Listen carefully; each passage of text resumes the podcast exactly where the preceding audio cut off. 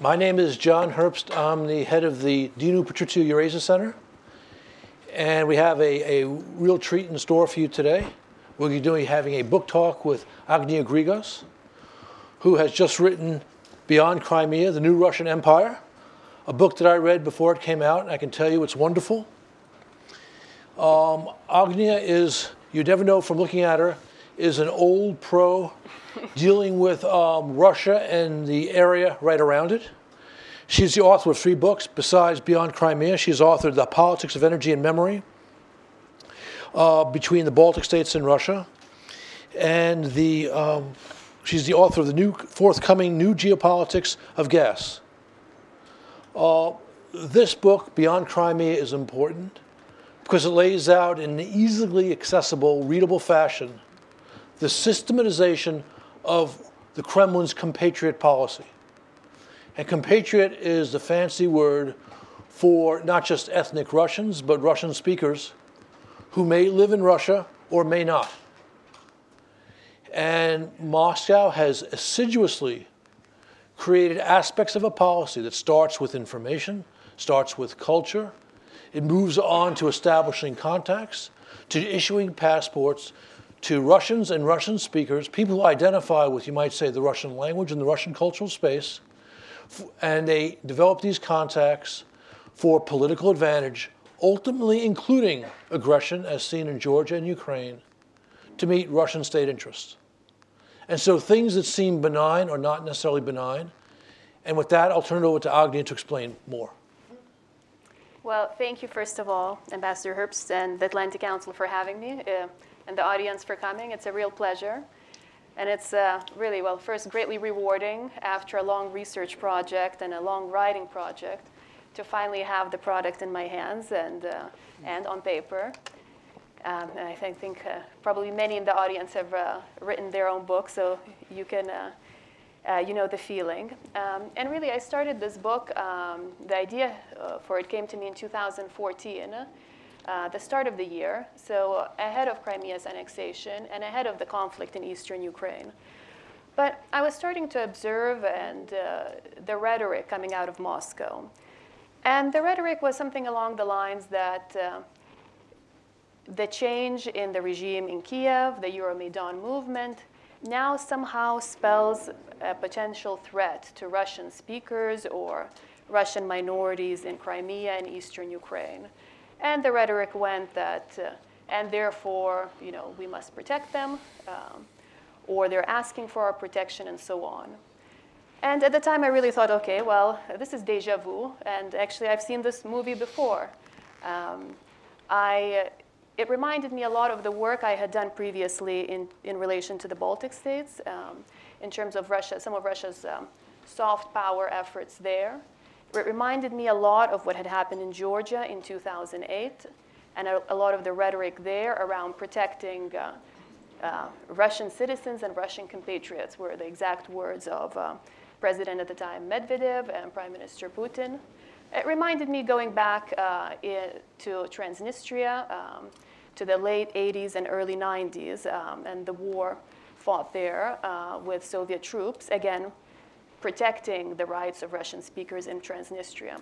So when I embarked on this project, I, I hoped to look at uh, uh, what, have, what have been Russia's compatriot policies, uh, how they have been systematized, how they differed across the different post-Soviet states, how they differed, let's say, in the Baltic states versus in Ukraine versus Georgia versus Central Asia uh, versus Armenia, Belarus, and so on um, and how these compatriot policies fit in with the broader goals of um, Russia's foreign policy, its foreign policy toolkit, and even its military tactics um, and ambitions.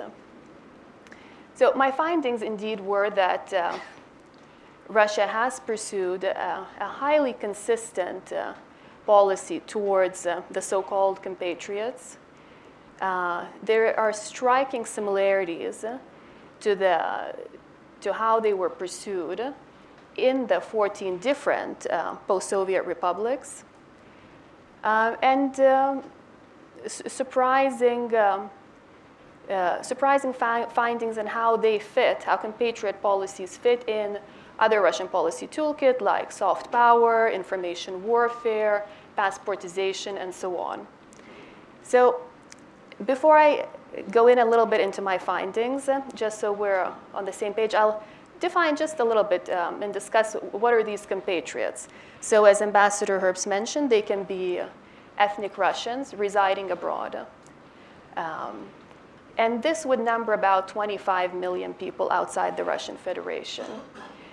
But this is far from the definition that, um, that the Russian government has used. And in fact, they have um, uh, produced over the last 20 years more than 20 documents, policies, programs, and so on that deal w- with um, the Russian compatriots, how to treat them, how to use them as part of foreign policy, and so on.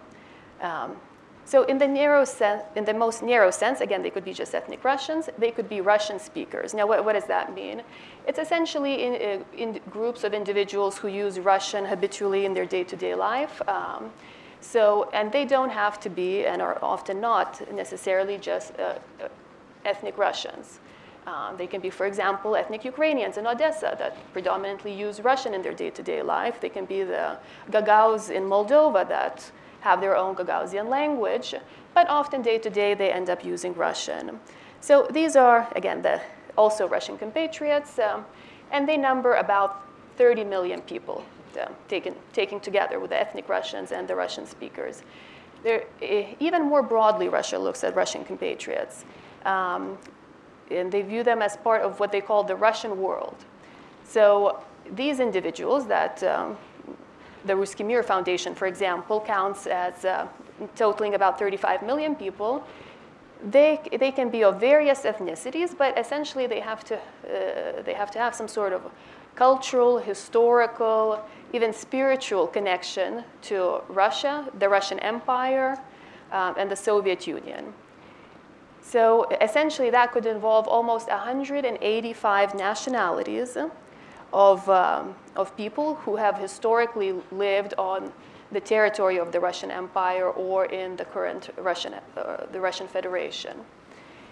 So these compatriots have become a, um, you know, a, political, a political concept um, and almost a legal category. And uh, efforts to use them for foreign policy ambitions, and particularly for Russia's territorial ambitions, um, are most effective when three conditions are present. So essentially, when there is this concentrated and significant pop, uh, population of uh, so-called Russian compatriots. Uh, two, when they reside on the border with the Russian Federation. And three, when they are perceived receptive to Russia's influence. So when these uh, conditions are present, um, Russian compatriots can really become a tool, uh, I found, of Russia's territorial expansion. And in the book, I, I model essentially what I call a seven stage reimperialization trajectory. So it's, um, I'm, I'm a you know, academic by background, so I, have to have terms like the you know, reimperialization trajectory. but essentially, what it means is that, um, and the trajectory follows that there's softer softer policies of Russia's influence, um, and they progressively escalate towards harder and more aggressive policies. Uh, so they start uh, with soft power, and this is really uh, an attempt to use uh, linguistic, cultural, and religious uh, uh, organizations and appeals to Russian compatriots or you know, these broad individuals that we discussed abroad. Um, the Ruski Mir, the Russian World Foundation, is a big player here um, in terms of providing linguistic training and cultural support and so on. Uh, the Russian Orthodox Church is another very important player, um, especially under the leadership of Patriarch Kirill, uh, who has been highly influential in uh, promoting this concept of the, of the Russian world. Um, and the Russian Orthodox Church um, uh, you know, counts uh, 150 million people as members. Um, it's highly influential in most of the post-Soviet states. Um, so this is the, the, the, first stage, soft power efforts.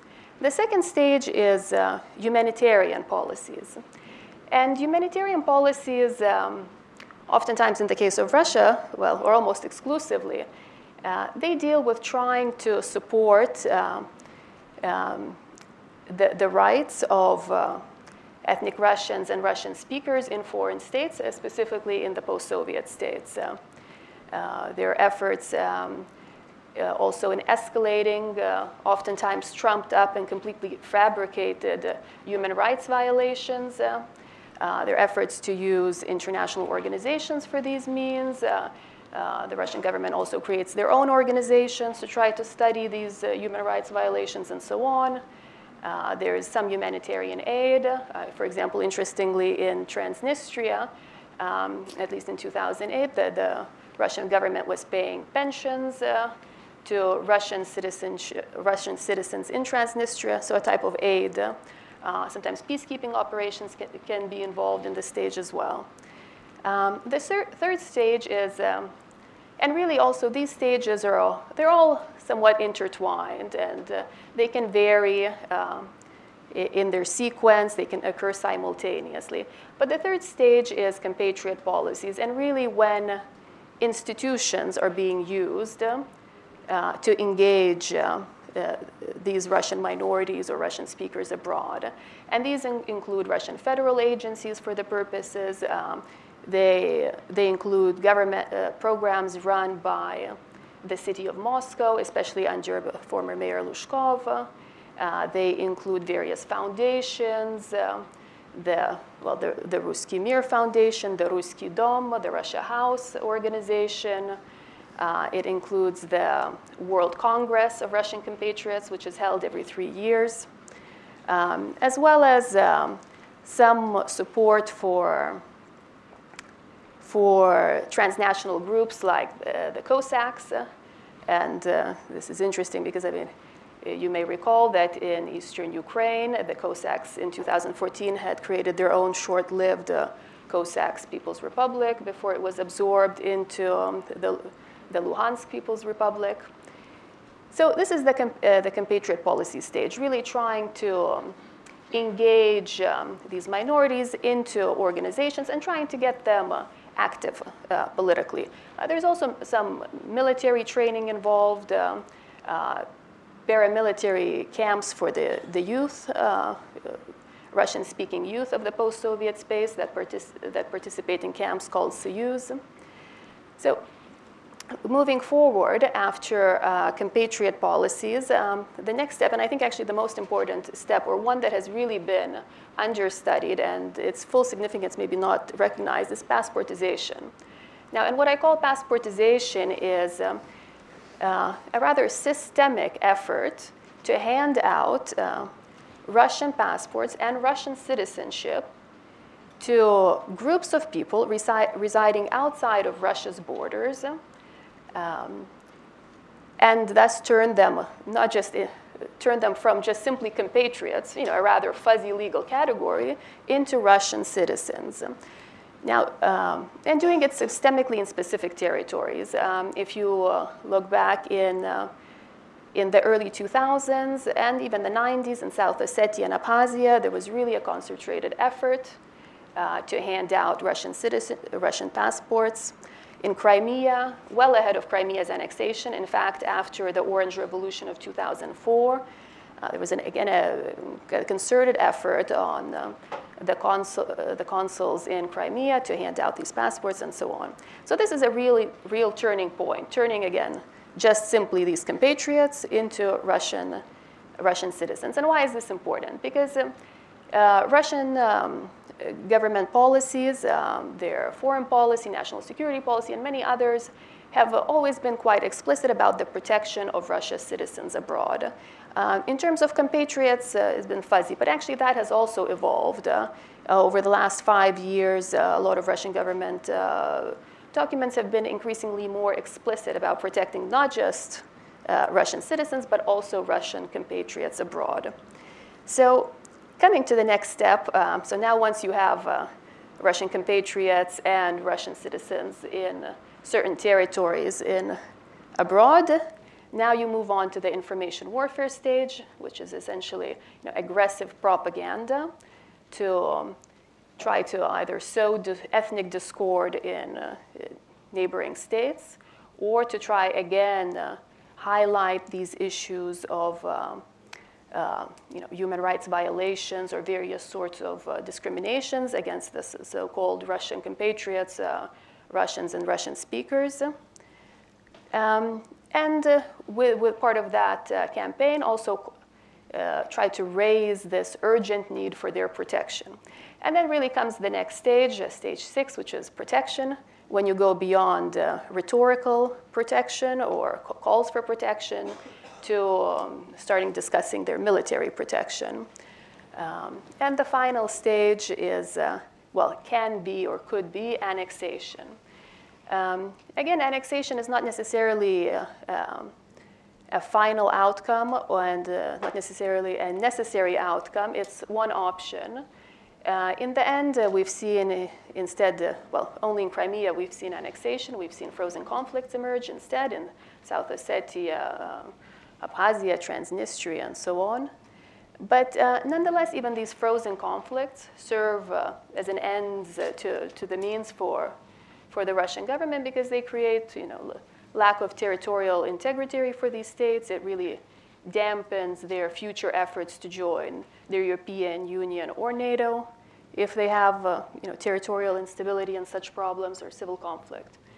So this is, a, I'll, I'll try to be brief. I won't go into much uh, into the case studies um, on each of the different countries. You can read that in the book of, if of interest.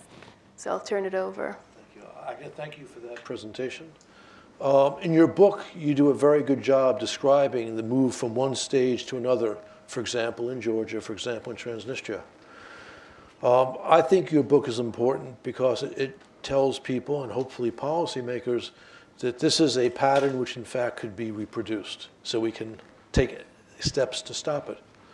So, having said that, I noticed you talked about the three conditions which make it mm-hmm. successful, these Kremlin tactics successful concentrated population, on a border with Russia, receptive to Russian influence. Two of those three certainly apply in Estonia and Latvia and Kazakhstan. Absolutely. T- tell us how you, you see this playing out in, in those three countries. Okay. Well, to start first with um, Estonia and Latvia. So certainly there's a concentration of, um, you know, so-called Russian compatriots, again, Russian speakers and ethnic Russians, uh, both uh, in Estonia's eastern, uh, eastern region, um, in Ida-Viru uh, County in Narva, um, there, and I would say probably in Estonia, um, the situation is most concerning because I, I would say that the, tra- the trajectory has moved furthest along. They have been most successful in achieving passportization in Narva. Uh, currently in Narva, uh, about more than 30%, about 36% of the Narva population uh, currently has Russian citizenship.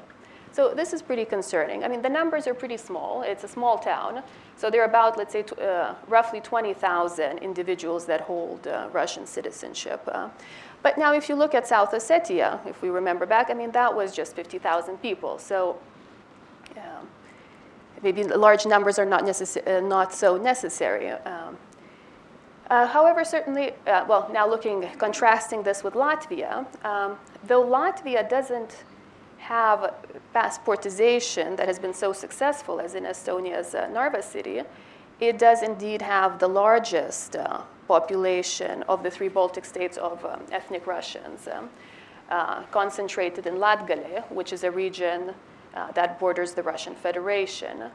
Um, so uh, there in some cities and regions, almost uh, you know, 97% uh, of the population are Russian speakers. Um, again, not necessarily um, ethnic Russians. Some of them are from mixed ethnic backgrounds, Polish, Ukrainian, and so on, but they have adopted to Russian as their primary language. Um, so these countries, uh, one, the high level of passportization, and the, simply the, high, uh, the large numbers um, uh, of, of individuals in, in Latvia raise concern. Um, now, it's also important to realize just simply the presence um, of uh, you know, Russian speakers in a country doesn't mean that they are uh, necessarily uh, receptive to Russia's influence. Um, and I think in the Baltic states, we really see that. Um, that contrast between different generations. Uh, so the younger generation uh, in the Baltic states of uh, Russian speakers are generally highly integrated in their societies. They speak the local language. They have their citizenship, their local citizenships, and so on. Uh, versus the older generation, sometimes that is not the case. Um, of course, uh, what sets the Baltic states apart, as we know, it's their EU and NATO membership, and particularly Article 5 that uh, gives them different type of protection, let's say, than to countries like Ukraine and Georgia. So it, when it comes to the Baltic states, I, um, uh, I would be surprised to see a type of open military aggression from the case of Russia. Uh, but it doesn't mean that they will not try to exploit um, some of these, um, you know, some individuals that they have there, some of their soft, po- uh, soft power policies, uh, information warfare uh, campaigns, and so on. Now, in contrast, um, in Kazakhstan, which shares a long, vast border with the Russian Federation, and in the north has, um, uh, you could argue, somewhat uh, disgruntled uh, Russian and Russian speaking uh, groups. Um, this is probably um, you know, an area where you really could see potential moves, territorial moves. At the same time, up until now, the nature of the Kazakh regime, the autocratic nature of the regime, has actually allowed it to be rather successful in kind of stamping out and drawing red lines again against um, Russia's more aggressive policies. So Kazakhstan really drew a red line against passport, passportization. It's illegal. Back even in 1993, uh, Nazarbayev uh, made an excellent quote. I have it in the book where he says, you know, already back in 1993, he said, uh, you know, whenever people start talking about, uh, you know, protecting the Russian, uh, you know, the Russian minorities abroad, I start really getting worried for them. It reminds me of, you know, Sudetenland and so on. So, um, you know, Kazakhstan doesn't have rose-colored glasses on in relation to these issues, um, and I think they're trying to, uh, you know, uh, trying to monitor the situation. Thank you. Questions?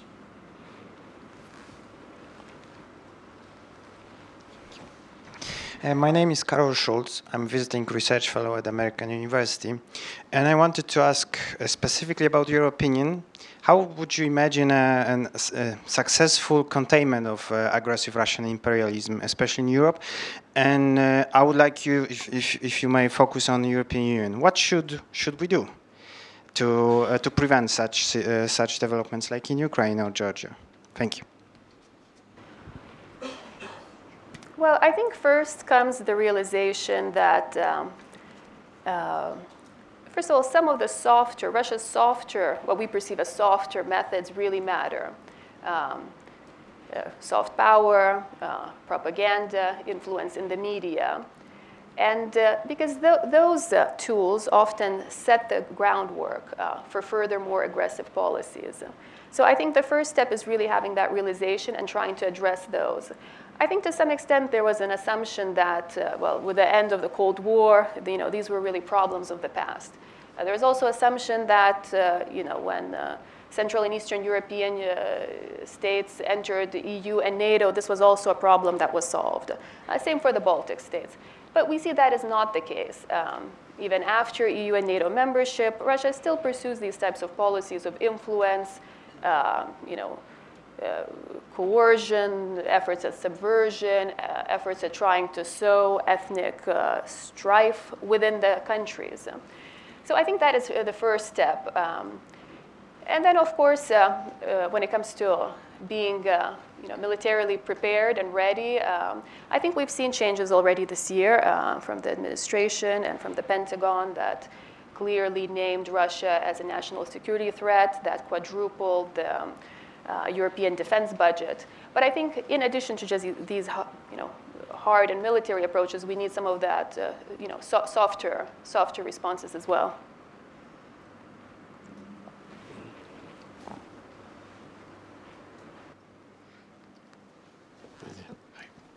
Hi, uh, good afternoon. Justin Tomchek, U.S. Ukraine Foundation. Why is it that Crimea and Kaliningrad are federalized, whereas Transnistria, Abkhazia, and South Ossetia are not? Thank you. You know, it's a very good question. Um, and uh, indeed, indeed, it shows the difference in how Russia has, um, you know, let's say, finalized um, the solution in these different territories. Um, uh, indeed, Crimea is the only uh, territory that it incorporated. Uh, Transnistria, when it, it declared independence in 1990, and Russia has still not even recognized their independence officially. Um, part, of, part of maybe, let's say, what the case with Transnistria could be the difficulty because it doesn't, well, but on the other hand, like Kaliningrad, you know, it, it's not continuous with the Russian Federation. Uh, other states separated. Um, in the case of uh, South Ossetia and Abkhazia, Though Russia recognized their independence, um, it has not incorporated them. Indeed, over the last um, year or two, we've seen these territories actually actively try to seek greater integration into the Russian Federation. Um, and I think some of this, um, you know, that's the real threat. Even um, if something starts out as a you know, separatist movement, some sort of ethnic conflict, and it turns into a frozen conflict zone, uh, if this frozen conflict zone, like you know, South Ossetia or Abkhazia, are not recognized by the international community, these territories end up living uh, you know, in a kind of a gray zone, and then they essentially have no alternatives, even if maybe some individuals in you know, South Ossetia were really you know, Ossetian nationalists and so on, but really they have no alternatives. Then uh, they're living in this gray zone, and they eventually try seeking greater integration in the Russian Federation.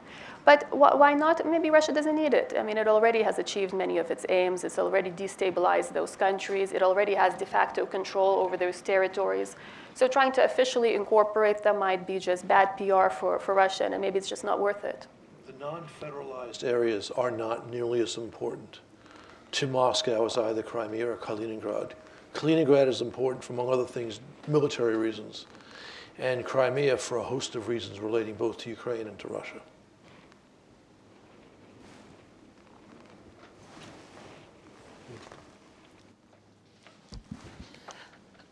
Hello. I very much liked your seven uh, step program to explain uh, Russian foreign policy, but I wonder can you extend it to Syria, what uh, Russia is doing in Syria?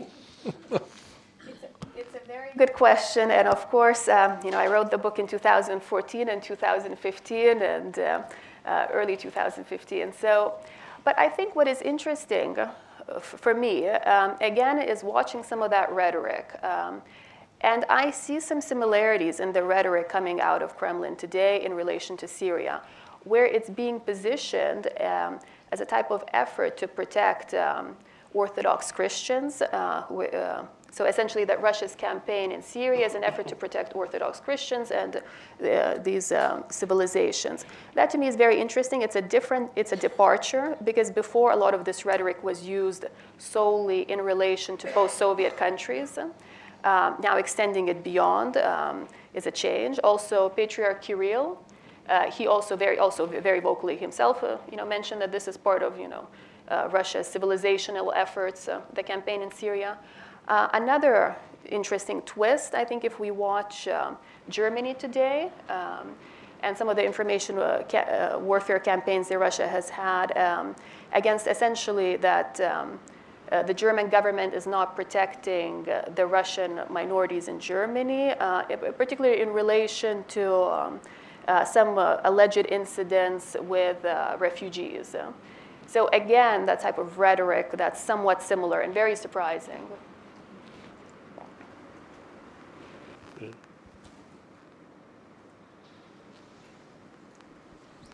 John Sitilides with Trilogy Advisors. I'd like to come back to the Kaliningrad issue. Um, you mentioned before that it is not contiguous to Russia. In fact, it's sovereign Russian territory surrounded by NATO, and specifically Poland, as well as Lithuania. So there are historic ethnic tensions between Polish and Lithuanian peoples along the Polish Lithuanian border. Is there a plausible scenario where Russia would be concerned about the possibility of ethnic tension spilling over and affecting the interests of Russian citizens in militarized sovereign territory in Kaliningrad? I think you read my piece for the Atlantic Council. I wrote a little bit about this issue. Um, in, indeed, um, it, it's interesting that um, you know the, the territory. Well, first of all, I mean, what you call the Suval, what uh, the military strategists have called the Suwalki Gap, is a particular territory uh, be, um, between uh, in Poland, uh, between that separates um, Kaliningrad, Russian territory, and Belarus, um, which you know is a very close Russian ally. Um, their militaries are highly coordinated, and so on. So this particular territory um, in Suwalki is not only um, just a, a, literally kind of a short gap um, that the Russian military could potentially cross um, and uh, try to create a corridor into Kaliningrad from Belarus, but that particular territory historically has had tensions between um, Lithuania and Poland um, uh, over the issue of minorities there. Um, again, I, this is not an issue where I see you know, being immediately explosive. Again, it's more of a historical issue. But I think uh, looking at uh, you know, Russia's past uh, track record in trying to exploit various ethnic tensions, to try to manufacture them even when they don't exist, uh, um, I think this is one issue area to watch.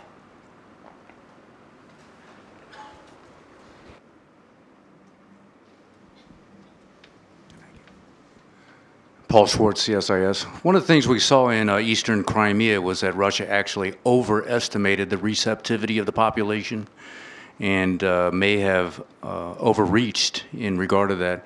Curious if you've seen any lessons learned on the part of the Russians, either to prevent that kind of uh, overestimate in the future or lessons learned to make their uh, efforts to subvert the population, if you will, a little more effective going forward.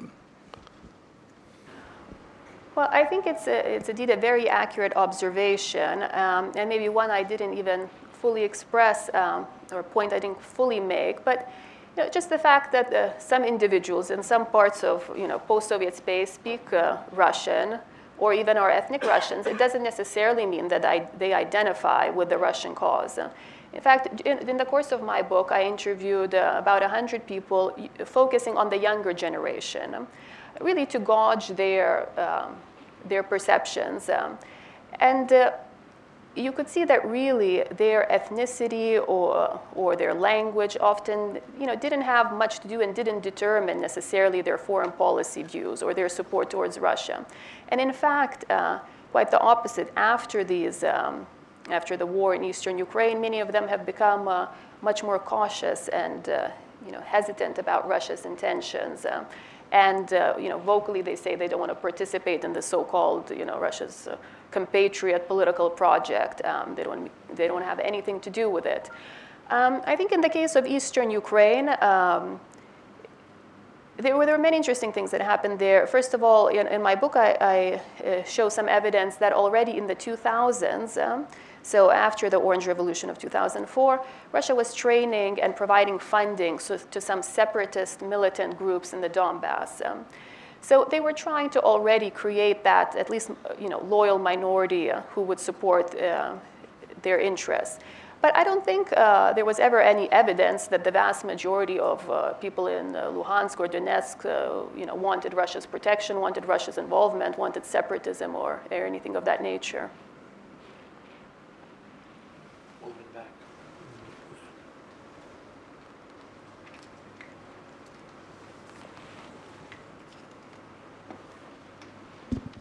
Okay. Thank you. I'm George Pselishvili, Carnegie Visiting Scholar in Georgetown University. So, in the first place, thank you for the presentation. And uh, I just I have to uh, admit, so when I'm really really looking forward to reading uh, reading your book, particularly when you mentioned kind of the role of religion.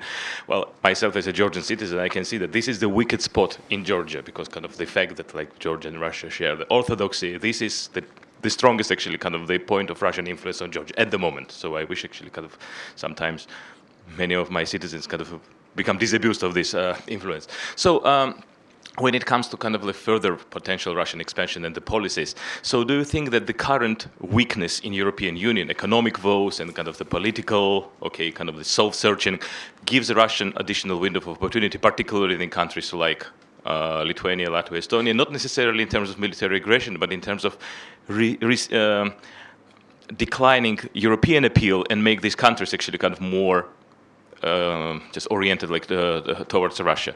And um, the second, what is kind of the, um, the perception within Russia? So uh, the Ukrainian adventure after Crimea, kind of Donbass, Luhansk, okay, uh, put a very strong, big dent on the Russian economy. Russian economy is okay, declining. Russian economy is in big trouble because of that. So, is there any awakening in the Russian population? Thank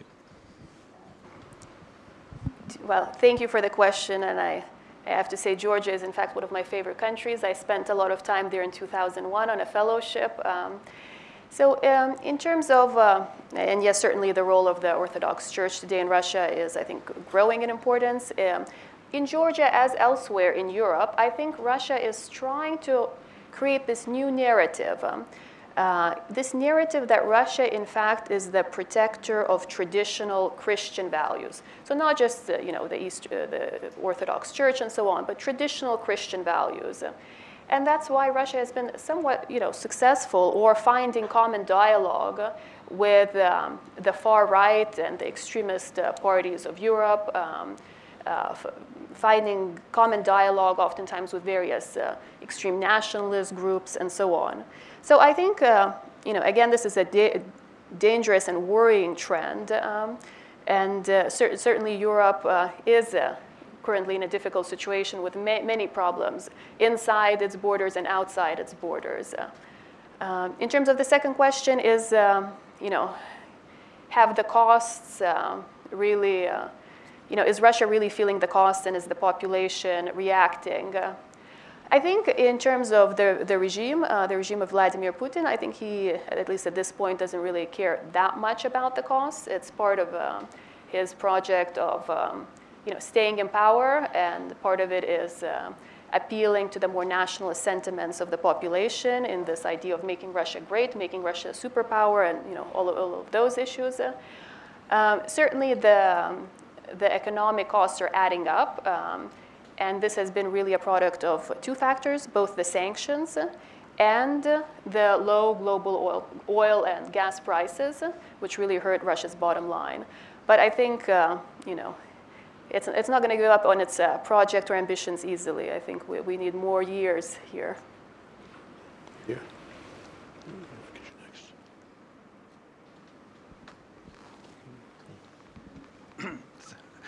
Uh, my name is Yaroslav Martinyuk, formerly with Radio Liberty.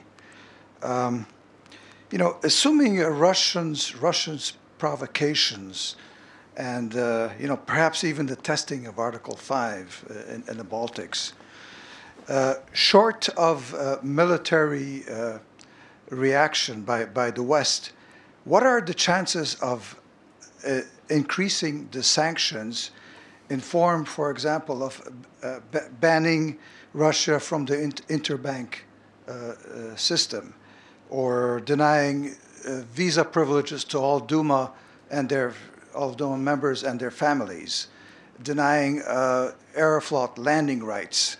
and if need be, you know, freezing Russian assets, confiscating their bank accounts.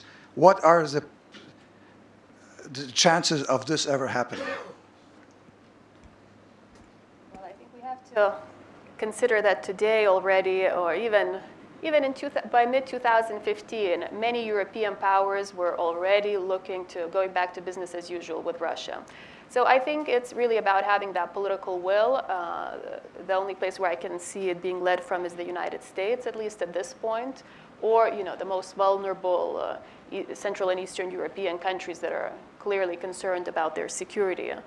Uh, so uh, you know I think these are all potential. Uh, you know these are. Gr- potential great options and great policy proposals, but uh, will there be the political will to do so? I've been following this very closely. And barring some major new Russian provocation, and it would have to be something beyond the types of provocations we see in the Baltic states, like the seizure of the Estonian counterintelligence official or the seizure of the Lithuanian ship, but something major, the chances of some substantial new sanctions are very slim. I think there's a good chance, but not a certainty, that the current sanctions, which are substantial, will be renewed but something more is highly unlikely in the current environment. Okay, yeah, right here, I promised. All the way in the back after. Thank you. Uh, Dieter Dettke, Georgetown University. Uh, based on your findings, um, how would you characterize Russian foreign policy? More along the lines of an expansionist power, and we have to be ready to uh, contain and even, you know, uh, reduce and, and, and try to suppress that type of expansionism, or is Russian foreign policy more along the lines of the Monroe Doctrine, let's put it that way, which would open up much more of a accommodation, if you want to, from, from our side. How, how do you see uh, the, the, the, the emphasis, the small emphasis between the two models of Russian foreign policy? Thank you. Well, in my book, I argued that uh, Russia is a re imperializing power. So uh, essentially, it's um, a power that's trying to maintain or re establish its empire. So trying to uh, maintain and regain influence where it has lost it in its uh, peripheral uh, countries, or trying to you know, regain territories when there are opportune moments for, for doing so. So I'll. I would like to add one, one more point on this. Um, I don't think that, in, in general terms, um, the international community would accept as legitimate the Monroe Doctrine as practiced by the United States in the late 19th century. And in fact, what we've seen is the international community celebrate um, Obama's outreach to Cuba. Uh, and what Russia's doing in its neighborhood might be meant principally for its neighborhood, but in the 21st century, I don't think that most of, certainly the Western world, is prepared to let Mr. Putin decide the future of, of the Georgian people, the Ukrainian people, the people of Moldova, and of course not the Baltic peoples. Okay, uh, all the way in the back. Uh, thank you. My name is David Nikoradze. I represent Georgian television station Rustavi 2 in Washington, D.C. Uh, Georgia didn't receive membership action plan at a NATO summit in Bucharest, but uh, NATO leaders promised that one day Georgia will be a member of NATO. How big obstacles are Abkhazia and South Ossetia for Georgia to make some steps forward? And my next question will be about Georgia-EU relations. As you know, European Commission is abolishing visas for Georgia citizens, Georgian citizens. Uh, do you believe that there will be some I don't want to say provocation, but some attempts from Moscow to, uh, to affect this process. Thank you. Well, if you don't feel comfortable. Um, no, in, in terms of, um, I had two questions there. Um, you know, generally, I, uh, I've seen consistently that when countries, in my research, when countries have tried to turn towards more, you know, Western policies, more um, agreements with the EU and so on, uh, Russia stepped up its aggressive campaigns. Now, in the case of Georgia and uh, visa agreements, I mean, I'm not sure if that uh, would be sufficient. I, uh, currently, though, um, Russia has stepped up its um, soft power efforts, um, information uh, warfare campaigns. Uh, there's been a lot of, uh, as you probably well know, there's been a lot of, you know, various NGOs and movements and protests in Georgia. Among those that say they favor the, um, you know, closer relations with the Eurasian Economic Union, which is led by Russia rather than the EU. There's been some evidence of funding of those organizations by the, you know, by, by, by Russian funds. So I think we, we may see more of this. Um, I think I, I'm not sure about the first part of the question. I, uh, the first part of the question, I, I don't remember. Uh, uh, to what extent uh, South Ossetia and Abkhazia will be an impediment to that? That's it. That's actually that's a difficult question. Maybe you can. Uh, I, I, would say that um, there's no indication whatsoever that NATO at the present time, and I would say for the foreseeable future, is willing to consider a map for Georgia. Uh, I don't rule out that at some point, I don't know, seven, eight, ten years or beyond, that might change. But at the moment, that, that, that's where NATO is.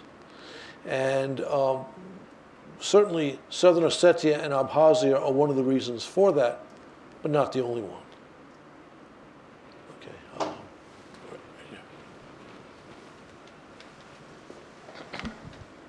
Thank you very much. Paul Joyal, NSI. Uh, back in the 1990s, we had a dramatic um, document produced by the House Intelligence Committee called uh, Soviet Active Measures. And it went through a remarkable set of, of documents, including testimony by uh, John McMahon, who was deputy director of the CIA. And the scope and size of the Soviet active measure program really was uh, breathtaking. Uh, it was back in those days over $2 billion spent. And if you, if you take that number and add what Oleg Kalugin said in his book, the former chief of KGB counterintelligence, that subversion is the heart and soul of the KGB, what you have described is part of an active measure program or influence program directed at subversion of a particular um, a target. Do you have any sense of what the budgetary resources are for this program? You know, I will say, you know, absolutely, excellent question, excellent comment. Um, what I'm I feel in many ways I'm scratching the surface in this book. Um, um, but interestingly, this is, uh, you know, probably the well, the, the, sole book at least that I know of that tackles this question. Um, the, the, these programs are all intermeshed, as I, I tried to say, and it's very difficult to f- fully determine the funding because the funding goes, just for example, even, and I list some of this in the book. You know, you take a single year to, you know, and uh, just funding for, you know, compatriot programs. It goes from the Ministry of Education, the Ministry of Culture, the Ministry of Foreign Affairs, from Moscow's mayor's office, from various foundations, and on and on and on. So um, it, uh, the policies, again, some of them are directed, some of them are humanitarian, some are the compatriots, some of them are related to language training, some of them are related to propaganda, information, and so on. But you have to see they're all intermeshed, and uh, they're all um, seemingly pushing for the same aims. So I think uh, further study is required here. I haven't tabulated the numbers, no, but I've tabulated the policies. So if you're interested specifically in the documents, there's a chapter in the book on that. It lists uh, uh, more than 20 uh, documents, policies, acts, and so on, specifically on the question of compatriots uh, from uh, the early 90s to present day. Right here.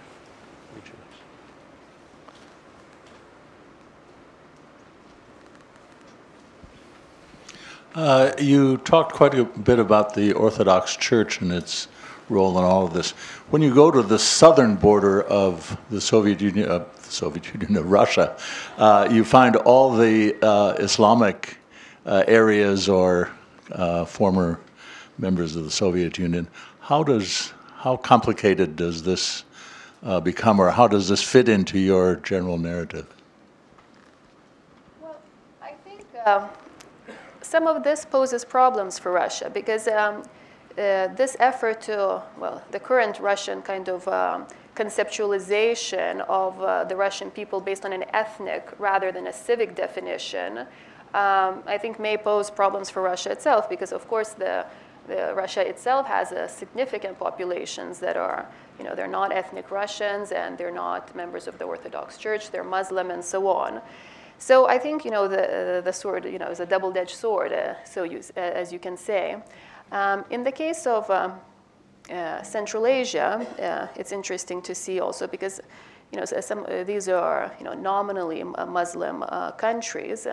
but even there, um, the Russian church often has a significant presence, as particularly in Kazakhstan. Um, so it's a mix, um, depending on the country.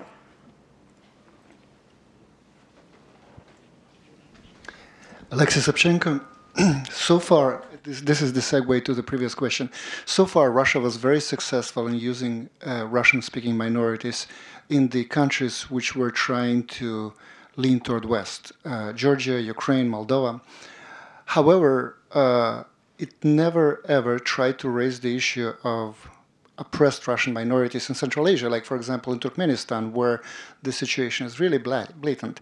My question is the following given the fact that Kazakhstan is basically a mirror of Russia in terms of it lives on oil prices, and Kazakhstan right now goes through more, more or less through the same process Russia does, except we do not speak about this so much. We can expect that in Kazakhstan eventually there is going to be some, let's say, problem. And the obvious scapegoat would be Russian speaking minority.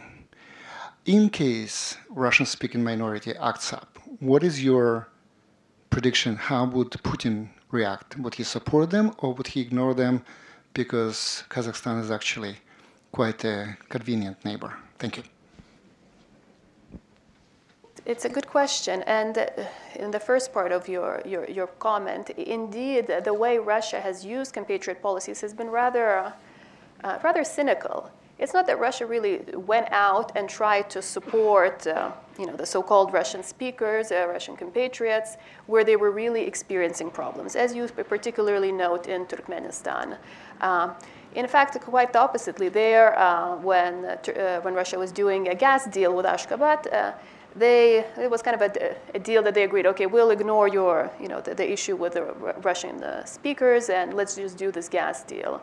Uh, and instead it tried to, tries to, you know, drum up the, and fabricate these sorts of uh, Russian human rights violations in other countries where they don't really seem to have any problems. Uh, in the case of uh, Central Asian countries and Kazakhstan, I think a lot depends on the regime and potential regime changes in the region. So currently, um, you know, the, the leadership, it's, it's aging leadership, uh, has been in power for a long time. A number of them are, you know, in their 70s. Um, so at the time, this current leadership, I think, has been, and I say in the book, they have been rather successful uh, because of the great power they hold over society in thwarting some of Russia's more aggressive um, policies in terms of passportization. Uh, some countries just forbid compatriot organizations like Turkmenistan, Uzbekistan, and so on. Um, now, if the countries uh, start uh, turning more liberal, uh, I think there could be more Russian engagement. I think if, um, well, if there's, um, if the regime change creates some sort of internal conflict, um, again, there could be potential uh, for for more Russian interference um, and trying to stoke more the ethnic conflicts there and with the Russian minorities. But at, at least for the time being, um, uh, I think Nazarbayev has a pretty good grip on the situation in northern Kazakhstan with the Russian minorities there.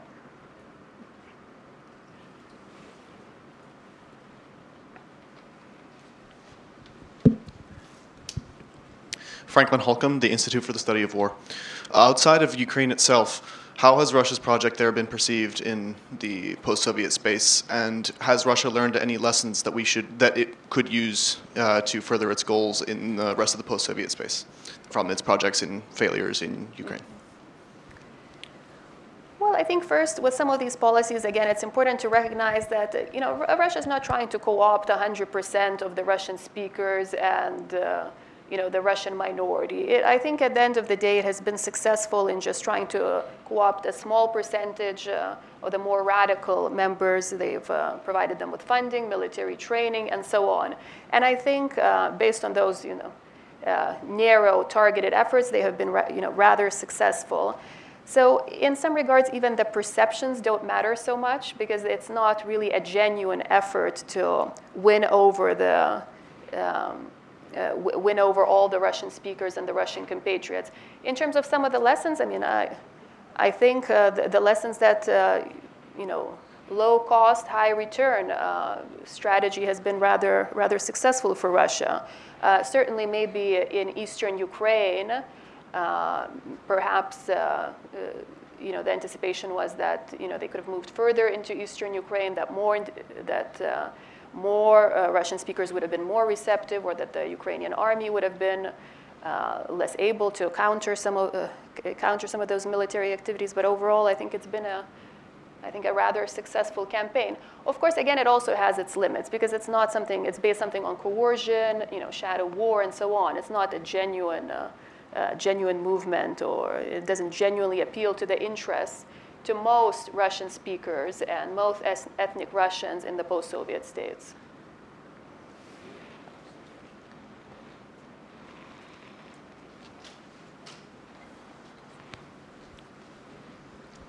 Bardauskaitė, American University. You've mentioned softer means, uh, uh, how European Union should counter uh, um, Russian propaganda.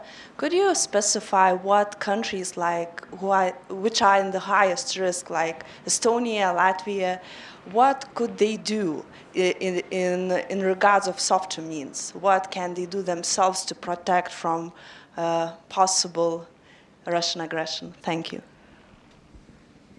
Well, in terms of uh, you know the information warfare and propaganda campaigns, I think it would be a mistake to assume that they're only targeted towards the Russian speakers. Um, there is a huge appetite in the Baltic states and across the post-Soviet space uh, for Russian language media, um, and specifically this uh, Russian language media is uh, Russian state-controlled. Uh, so it's still highly popular. Um, at the same time, you see the Russian media, um, well, Russian investors acquiring uh, um, different medias and different organizations within the different states. So, for example, like the Lithuanian language media or the uh, some uh, some groups uh, within the Ukrainian language media.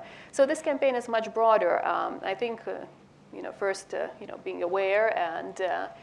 Uh, but second, I think there's since 2014 there's been an effort to try to create alternative Russian language media, and Estonia and Latvia have started this initiative. There's discussion in the European Union. I think Voice of America, it seems, has been uh, kind of getting more active and more revived. Uh, so these are some of the measures. But, uh, and then beyond propaganda and information warfare, I think it's really about uh, the countries in question.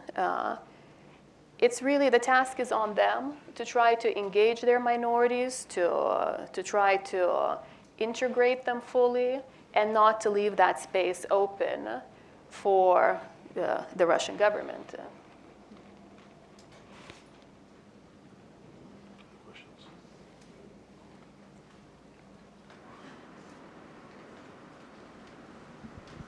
Hi, uh, my name is Dimitri. Thank you very much. Very interesting. Uh, my question is about the economic aspect of it. Is there some sort of benefits available to those compatriots in places that are sympathetic to Russia? You mentioned passportization. That could be an economic benefit.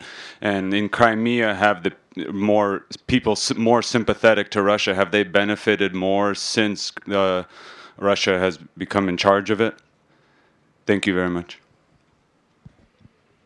Crimea are that you know it's, it's collapsing, the economy is collapsing there. But I think Russia has tried to, you know, like passports. Um, some people have acquired Russian passports uh, from econ- from economic incentives. So if they acquire Russian passport, it allows them visa-free travel to Russia. They're allowed Russian pensions, you know, minor things of that nature. In certain areas, as I mentioned, for example, in Transnistria, Russian citizens. Uh, get additional pension, like a bonus each month. I think uh, it used to be something like $50 in 2008, you know, uh, so that ad- added bonus. But uh, I think these are these types of, you know, short-term uh, minimal gains. Overall, you know, South Ossetia, Abkhazia, uh, Transnistria, I mean, these are not uh, places you want to end up in, and this is hardly a model for development. They've become essentially gray zones uh, where there's arms, uh, arms trafficking, drug trafficking, uh, human trafficking, warlords. Uh, so this is, again, you know, I think hardly an appealing model. Uh, our information on these areas is incomplete. Yes. Uh, but we know, for example, that um, in Crimea, people who began to receive pensions from Russia received greater pension than they received from Crimea, from, from Ukraine. But we also know that the overall macroeconomic system situation on the peninsula got worse, problems with supplies of various kinds and inflation. Uh, we have real information on the increasing oppression of um, non-Russian groups, of Tatars, of uh, Ukrainian speakers, of uh, non Moscow patriarchate Christian religions. Uh, we also know, moving to Georgia, in the case of Abkhazia, there's been certain improvements along the line of demarcation between Abkhazia and the rest of Georgia, which has, um, let's say, created at least a little bit of anxiety in the Kremlin. And led to certain straightening of circumstances there. Um, on balance, as, as Agnia says, it's not wonderful to live in any of these areas. Further questions? Right here.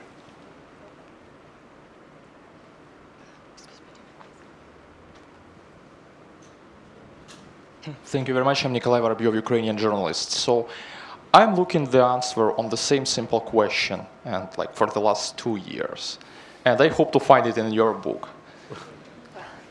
The question, I mean, I have many friends from uh, among Crimean Tatars. I traveled many times to the front lines, and people keep asking me why we gave up Crimea so simply for like just two week, weeks, no reaction on this little green man so why we actually, it was a gift to Russians, including the billions of dollars or millions of dollars of other facilities, tanks, aviations, which are used right now by so-called DNR, LNR against Ukrainian forces. So why authorities in Kiev, they did not announce state of emergency and all of this stuff. So somebody must be punished for this. Thank you. Well,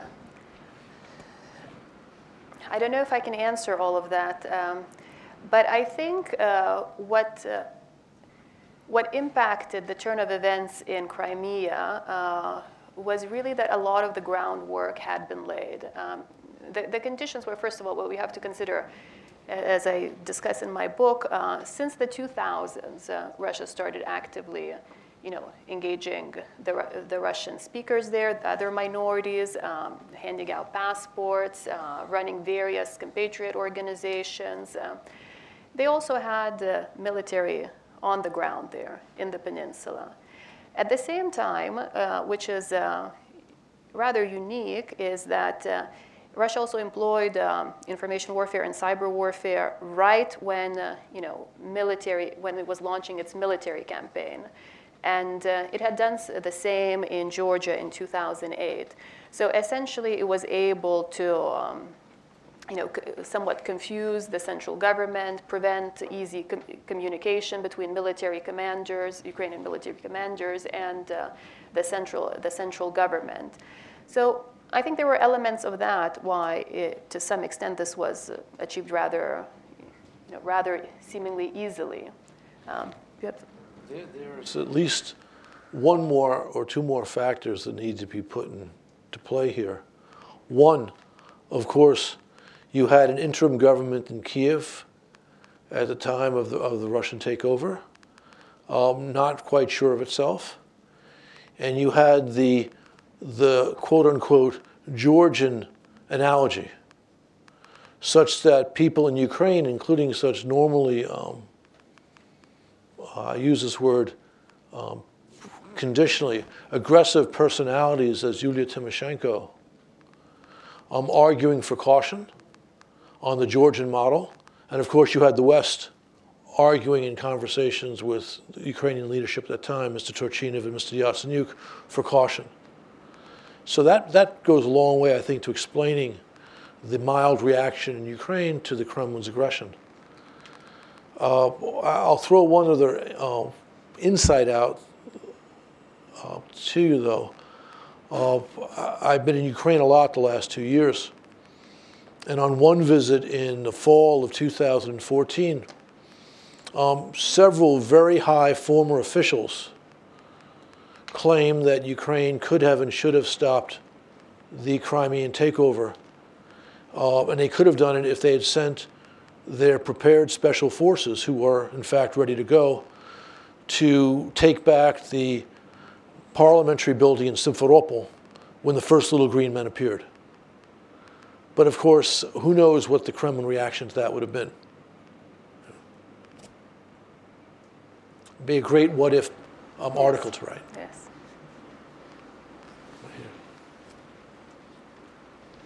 Uh, Damien Leader, New York University.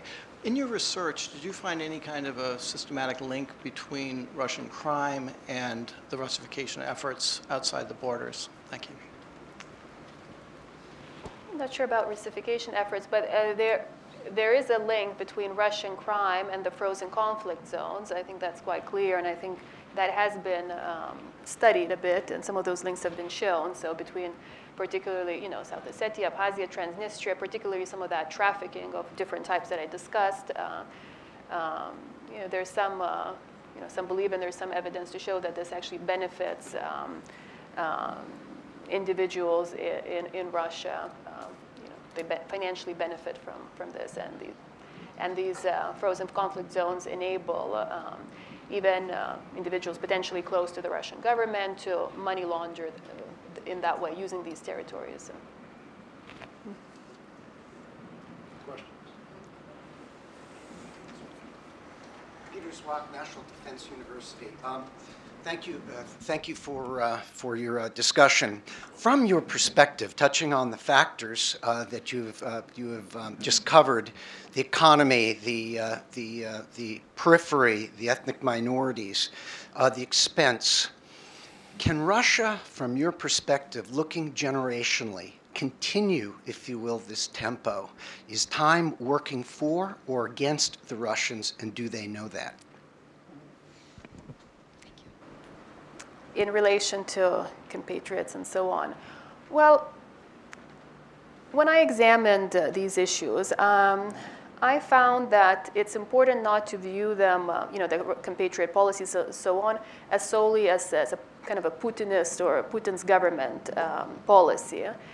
They, so they, have very deep roots. Um, so the um, uh, efforts to try to ethnically mixed populations, uh, to try to bring it, to bring in, you know, let's say, well, colonize them and so on, to deport individuals, uh, and kind of use that as an ethnic policy. That goes back to the Russian Tsarist times. Um, it, uh, it was used in Stalin's ethnic policy. Um, policies towards compatriots were beginning to be formulated as they currently are under the Yeltsin's regime. I mean, they were kind of incoherent still and maybe not um, that much acted upon as much as in the Putin's regime. So I view this as something that has deep roots. Uh, and uh, I don't see this as something that, you know, time is running out in a couple of years. Um, or even if the, the government uh, changes in Moscow, I still see that as a type of outstanding issue um, that will remain.